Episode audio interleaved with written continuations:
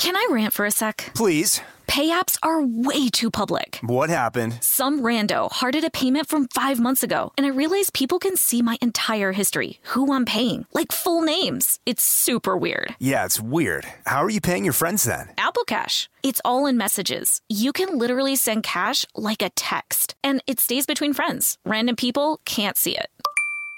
Did you just pay me a dollar on Apple Cash? Shh. Services are provided by Green Dot Bank, member FDIC. Terms apply. This podcast is brought to you by Kim Crawford Wines. Kim Crawford invites you to savor amazing with a chilled glass of New Zealand's finest, named in the Wine Spectator Top 100 list four times. Every sip of Kim Crawford Sauvignon Blanc is filled with tropical fruit flavors like passion fruit and citrus to help you experience golden hour how you see fit. Visit kimcrawfordwines.com to learn more and find Kim Crawford wine near you. Savor amazing. For those 21 and over, please savor responsibly. Constellation Imports, Rutherford, California. This episode is brought to you by PNC Bank, who believes some things in life should be boring, like banking. Because boring is safe and responsible, level headed and wise. All things you want your bank to be. You don't want your bank to be cool or sexy. Sexy is for 80s hair bands, not banks. That's why PNC Bank strives to be boring with your money so you can be happily fulfilled with your life. PNC Bank, brilliantly boring since 1865. Brilliantly Boring Since 1865 is a service mark of the PNC Financial Services Group, Incorporated. PNC Bank, a National Association, member FDIC.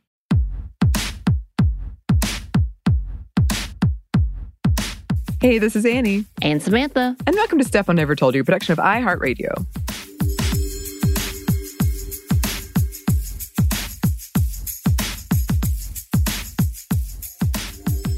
And welcome to Activists Around the World. Yeah, I've, I've changed it again. This is what we're going to keep doing. We're just going to make it. Oh, that's fun. So we are celebrating people who have or continue to do things that impact their community, our community, and therefore the world. And today we're celebrating the beautiful works of disability activist Shrutilata Singh.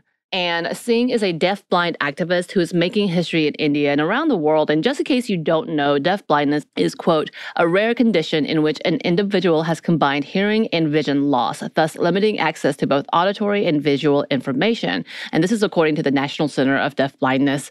And specifically for Singh, uh, hers is a progressive deaf-blindness, which means she loses her sight and hearing bit by bit through her lifetime. So it has gotten progressively worse and it is getting progressively worse, but she is actively able to still communicate and still see sign language. Um, and so she has some accessibility, but it is getting more and more difficult for sure. Yes, and when it comes to education opportunities, the center reports educational resources and accommodation are more difficult to access due to the multiple diagnoses and due to the systems that are not set up to provide the full services that they deserve in the educational systems. Um, quote, because deaf blindness significantly impacts a child or youth's ability to access information, communicate, and interact with other people, it has profound implications for educational services.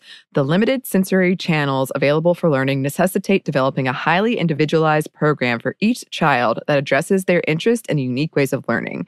Sensory deficits can easily mislead even experienced educators into underestimating or occasionally overestimating intelligence and constructing inappropriate programs. Assessment is crucial every step of the way. Right. And I know we've talked about the system, um, especially when it comes to individualized education plans um, and uh, active helping for those who are in the disabled community who may need a little more assistance. Uh, and it's hard to get. And a lot of the times there's no funding in the schools. Uh, if you really want something to be done, it's probably privately funded. And I think that needs to be said overall. This is a worldwide problem. The United States is probably I haven't looked at the statistics, not that great when it comes to working with children with special needs. Um, and I say this as in like school level.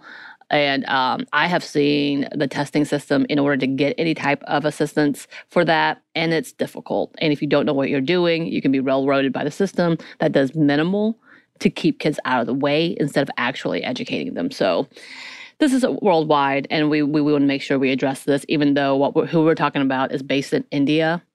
Unfortunately, these experiences are, again, international. But for Singh being born girl was an added difficulty for her to access her independence. Singh recalled her own experiences of being isolated in her home, and she spoke about her fears of being out in the world as she and many of the women didn't feel safe due to the violence against women in her area, and oftentimes were limited to just getting married and then staying at home, um, and that was their future. Um, and though her brother, who also was diagnosed with deaf blindness, he's been able to have more opportunities to do more, uh, such as independently traveling and just being able to communicate freely because it was a little less uh, taboo for people to be closer, standing closer, being able to access, touch people, kind of, if you know what I mean. Like women are definitely all about you need to uh, stay a certain distance? And this is how she explained it. You need to stay a certain distance away and therefore this level of respect that really limited her ab- ability to see and talk to people and meaning like she needed to be in close proximity. Uh, one of the pictures shows her with her interpreter and very close because that's how she sees. Um, so if you need that type of interaction and you're not allowed to to do that because of social taboos. That definitely limits who you're able to talk to and what you're able to do. Um, but she was able to finish and complete schooling with some help from her family who are uh, educated and was able to assist her. But she was doing this without the school's assistance or support. So that says a lot. And we know that can make and break a lot of students. And her educational experience, again, was not a positive one, uh, with her teachers unable or unwilling to meet her needs. She left feeling discouraged and depressed, but she uh, persevered and was able to continue her studies at the Indira Gandhi National Open University, uh, graduating with a BA in biology. Um, but it was still a challenging task to do, as she had to do most things uh, by self teaching. Right. Um, but she didn't stop there. She continued on in her education, eventually becoming the first person in India to qualify as a physiotherapist or physical therapist. And she has been an advocate for others in the deafblind community too. Um, she has taken her own experiences within her community to have a larger conversation um, for the rights and fair opportunities for all women with deafblindness. Uh, she said in an interview about her work with Sense International, which is the quote, only national level organization supporting needs based services, which enables children and adults with deafblindness to overcome the challenges caused due to deafblindness. Um, and that's according to their site. But in the interview, she said, um, My vision is a world where deafblind people will be courageous enough to challenge others. I want a world where women with deafblindness can go out without any fear in a country like ours. I want a world that is fully accessible, inclusive, and encouraging. I want to make everyone aware that there is a condition called deafblindness and it can limit a person's performance considerably. Right. And she's been uh, vocal about the limited access to better education due to mislabeling of those with disabilities like deaf blindness, talking about how she was frustrated during school and would act out due to that and was labeled uh, as such, or even labeled as, quote, dull, uh, and the impact of such a negative influence. Uh, she continued in her interview, quote, low self esteem among persons with disabilities is common, and this is largely because of the negativity of society. I want to change this. I do not want deafblind youth to remain dependent on others for employment. Instead, they all should have something of their own for which they need guidance, and I hope to be able to provide this guidance. They should be aware of their rights and how to use it. And within the issues of education, she's become a fierce advocate in fostering support groups for the younger generation. In our conversations about her work with Sense International India, she states many people with deaf blindness are not so fortunate to receive support, whether emotional or financial. So, what we ask from our government bodies is to build an ecosystem of support that fosters and nurtures our skills. And with that, um, she has emphasized the importance of accessing tech. In an interview with the Norwegian Human Rights Fund, she stressed the need for tech companies to be inclusive for people in the disabled community, as it can be a way to open up doors for communication and independence for so many. She said in her interview technology is the key, and accessibility is not a checkbox. It must be mainstreamed. When tech companies introduce new products, they need to consider us no matter what. Having a phone that magnifies text now means I can order a cab, pay for things in shops, send voice messages, use Google Transcribe, and go out into the world and flourish. And she has worked closely with Sense International as both an advocacy officer with Sense International India and public speaker as an advocate for those with deafblindness. She participated at their roundtable in COSP, uh, the Conference of State Parties, and in the 13th session of the Convention on the Rights of Persons with Disabilities, or CRPD, at the United Nations, and has recently joined the executive committee as a regional representative from India with the Commonwealth Network of Children and Youth with Disabilities to work globally for the well being of disabled children and youth during this pandemic. Right. She has done a lot and she continues to do a lot. Uh, she's actually mentored uh, several activists as well, including one young lady who won a, a essay contest with the UN and about how deaf blindness has affected her, but how she is continuing on, who's become a big voice, uh, especially for the youth of the deaf blind community.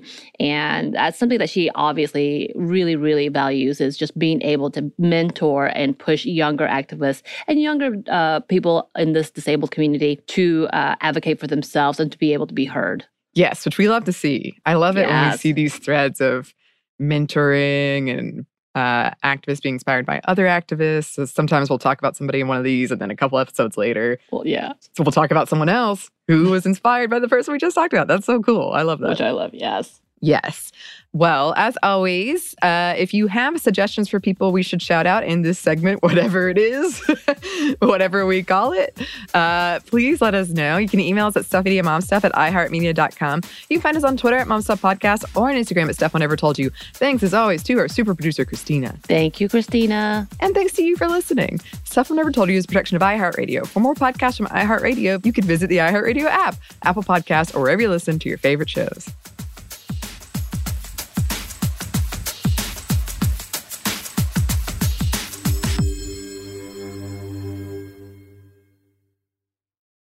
This podcast is brought to you by Kim Crawford Wines. Kim Crawford invites you to savor amazing with a chilled glass of New Zealand's finest, named in the Wine Spectator Top 100 list four times. Every sip of Kim Crawford Sauvignon Blanc is filled with tropical fruit flavors like passion fruit and citrus to help you experience golden hour how you see fit. Visit kimcrawfordwines.com to learn more and find Kim Crawford wine near you.